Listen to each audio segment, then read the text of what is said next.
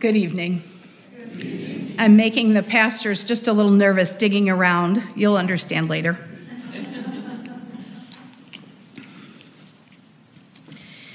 Please pray with me. May the words of my mouth and the meditations of our hearts be acceptable in your sight, O Lord, our rock and our redeemer. Amen.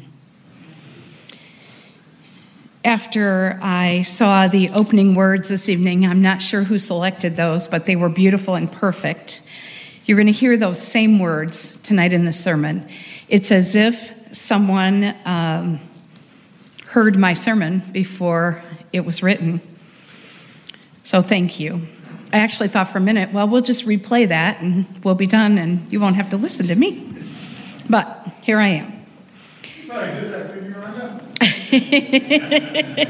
I think she could. She's a magician. So I chose each of these scriptures tonight for a specific reason, a unique reason. Psalm fifty-one is honestly my favorite Lenten scripture. I love the words of the psalmist, create in me a clean heart, restore in me a right spirit. In my Bible, this psalm is called a prayer for forgiveness. When we begin Lent on Ash Wednesday, we come before God, either publicly in worship or in private, and confess our sins. We are given God's forgiveness to start again with a new and right spirit. In Isaiah, we hear the words of the prophet discussing sin, and that's one of the words I wrote down from the beginning words. In my Bible, this passage is titled, True Fasting. The Lord God instructs the people how fasting should be performed. In the Gospel of Matthew, which, by the way, was my call scripture, and we were given freedom this year by each other as pastors to choose what we wanted to preach about. And so I chose that. And in my Bible, it's titled, The Final Judgment, reminding us of how we should live our lives in order to find favor with God. So perhaps now you can see how these three unique scriptures are tied together. In Lent, we begin by coming to God to ask for forgiveness of our sins. And we start fresh in our journey, the journey with Jesus to the cross, for him to die for us, and for our salvation. Then God tells us what we should do about fasting. God does not want us to go around like a bunch of sad sacks during Lent. The fasting God wants is good works. The gospel tells us how we will be evaluated when we come to the final day and the types of good works that God wants us to provide to others. In Protestant denominations, we view confession a little different than some of our other Christian partners. Some religions choose to share their sins with a religious leader, and the leader decides what type of fasting or good works the person will do to find favor with God again. The seventh verse of Psalm fifty-one, which you heard John read, says the following, "Remove my sin, and I will be clean. Wash me, and I will be whiter than snow." In most Protestant denominations, when we confess our sin, we do so silently and directly to God. We talk to God, release the things that bother us, the times when our human nature allows us to feel we are disappointing God. I hope that during this Lenten season, you can find ways and time to have frequent conversations with God about your faith journey and ways you can live the Christian life that God desires for each of us. The psalmist says it this way, "Give me again the joy that comes from your salvation and make me willing to obey you." In the passage from Isaiah, the prophet delivers the word of God to the people and explains to them what God expects for the act of fasting. Isaiah says this, the Lord says to them, the truth is that at the same time you fast, you pursue your own interests and oppress your workers. Your fasting makes you violent, and you quarrel and fight. Do you think this kind of fasting makes me listen to you? When you fast, you make yourself suffer. You bow your heads low like a blade of grass and spread out sackcloth and ashes to lie on. Is this what you call fasting? Do you think I will be pleased with this? What God is trying to say to us is we shouldn't fast so we get God's attention.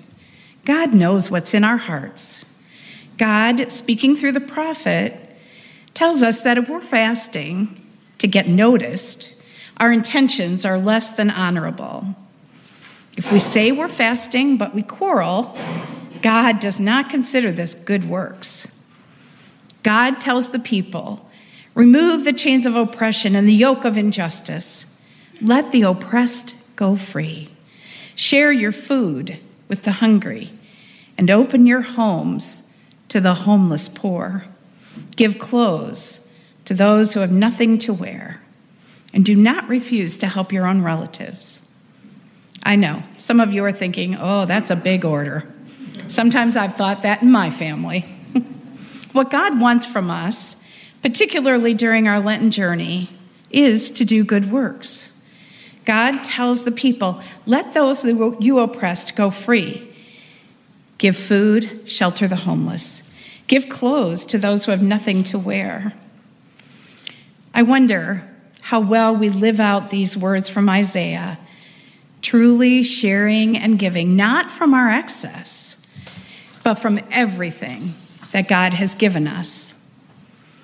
Using an interesting lens to view this passage from Isaiah, one might say that fasting is about helping other people. If you tie the psalm and the passage from Isaiah together, you can see when we're forgiven by God, the next step is to use the blessings that God has poured out on each of us to help others, especially those in need. In Matthew, Jesus describes very specifically what followers should do in order to be able to enter the kingdom of heaven. Isn't that what we all want? To be carried off by the angels at the end of our earthly life into the kingdom, where we shall see God face to face and be reunited with those who have gone before us. Jesus died for us so that we could have this gift of salvation. He walked the path to Golgotha in pain and agony because he wanted us to be able to come and be reunited with him in God's kingdom, which has no end. So I ask you, what does your Lenten fasting look like? Some of you may choose the traditional type of fasting, where you give something up for the season of Lent. Lots of you know that my choice is to add something, because I can't resist ice cream for six weeks. I admit it. The Tasty Freeze opened March first. You did notice that, right? I certainly did. Others may add something extra, like extra prayers or meditation time. Many of you, all of you here tonight, have chosen to celebrate the journey through Lent by attending these amazing ecumenical Lenten services. I hope that your Lenten fast is as beautiful an experience of song and praise to God as it is for me. This scripture from Matthew ties it all together for us. In the end time, Jesus will come, and he will divide us. Sheep, goats, just as a shepherd would do. The sheep are the ones who come in the gates to heaven, considered the righteous. The goats don't gain entrance. Why is it that the goats don't gain entrance into the eternal kingdom? It's because when they lived their earthly life, they did not care for each other in a way that's pleasing to God. Jesus refers to the goats as the people on the left in the division. Matthew indicates these people go off with the devil. The righteous, however, the people on the right side, will ask of Jesus, how is it that we deserve entrance into the kingdom? And then Jesus gives us the full answer. I was hungry, and you fed me. I was thirsty, and you gave me a drink. I was a stranger, and you received me in your homes, naked, and you clothed me. I was sick, and you took care of me. In prison, and you visited me. The sheep, the righteous ones over here, questioned Jesus with a series of questions. When, Lord, did we ever see you hungry and feed you, or thirsty and give you a drink? When did we ever see you a stranger and welcome you in our homes, or naked and clothe you? When did we ever see you sick or in prison and visit you? Jesus answers the question with one simple statement. When you did it to the least of these. Ah, now we understand what Jesus is saying to us. If you treat all people, especially those in need, as if you were standing, as if you were Jesus standing in front of me, these good works allow you to enter the kingdom of heaven with our Father who is already there. Where do you see Jesus standing in need?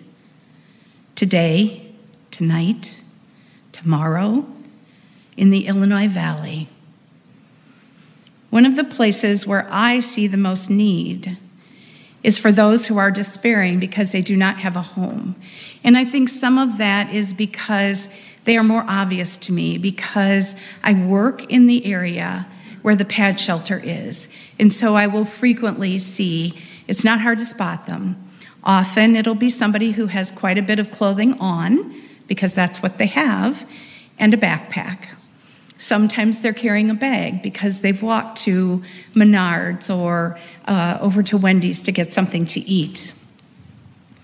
Even though they despair, they are being blessed by God because of a group of Christians who came together thirty-two years ago, recognizing that there was a need to shelter homeless people in our area. If you look at the history of the PADS shelter, and I would invite you to do that on their website, you'll notice there's a familiar name there. Someone who's with us this evening, Betty Delgado. The ministry grew from mattresses being laid down on the floors of the churches. Imagine that. The churches opening their doors and putting mattresses down to give someone just a place to sleep. I don't know if there was a breakfast. Maybe somebody brought donuts in. But what they needed most was a place to sleep out of the cold. And now, a sixty-six bed unit in Peru, and groundbreaking in Ottawa for a new shelter to house even more people. It's unlikely that very many of us have ever been homeless in our life, but you may know someone who has been. I do. Imagine if we couldn't walk out of this beautiful sanctuary tonight and go to our own home. How different our outlook on life would be. There are some of our churches who participate very fully in the ministry of our local PADS. And I believe uh, Zion provides a meal on a monthly basis, right? Many of us do other things. I will tell you that on my most recent visit there, um, they asked me, do you know any musicians who would come and sing or play just a little bit for us? So keep that in your head if that could become part of your journey. Tonight, I'm going to challenge all of us. And I'm going to begin by uh, asking us to reach out to the people of PADS. And I know what you're thinking. I don't have time to cook or time to volunteer at the shelter. No worries. The thing I'm going to challenge you with is a common household item. And I'm going to challenge your pastors first. Betty? Mike? Watch out. Joel? Oh, he's got a good sidearm. Mike? Oh, you got one. That's John's. Alex? Good catch. All right, who's taking Lee's turn? Betty, you've been doing it all night. There you go. Well, you know what that was, right? Toilet paper. Okay. Now, uh, if I asked your pastors what I would want them to do with that, I am afraid of the answers I would get. Knowing your pastors. Paper products of all kinds, not just toilet paper. I chose toilet paper because it was easy to throw. And in my description to them, did you notice I'm left-handed, by the way? Guess where that leaves me? With the goats. Mm-hmm. Yeah, I paid attention to that. Toilet paper and all other paper products are needed at the shelters. I told the pastors, I'm going to throw something at you tonight. Well, they thought I was going to ask them questions, and I said, no, I'm going to throw something at you. But it's soft, and it's smaller than a football. So I don't know if Betty ever played football, but I figured the rest of them were probably in pretty good shape. She was the coach. She was the coach, that's right. She was the coach, yelling from the sidelines. Hey, you could hear her all the way down the field, right?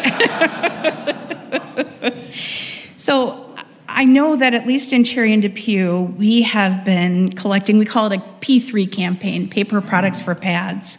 I'm going to challenge you as you shop, and pastors, you can choose what you do with this, with that toilet paper. You can throw it back to somebody in your congregation out there or somebody else's congregant, uh, but I'm going to challenge you all, when you shop for your household this week, to think of the least of these and of Jesus' words to care for them.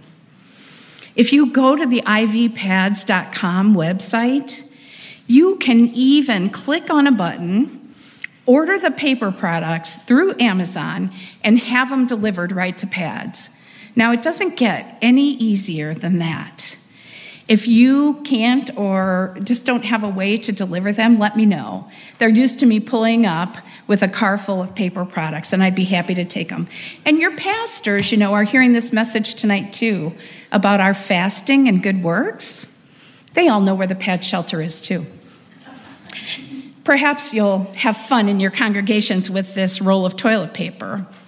Pass it around so everybody takes a sheet and remind them to help the least of these. Every single one of us has received the gift of God's forgiveness as we began our journey this Lent. Now let us do some true fasting, not so that God will see our good works, but so that the least of these will be served by God's people, and that's us. Amen.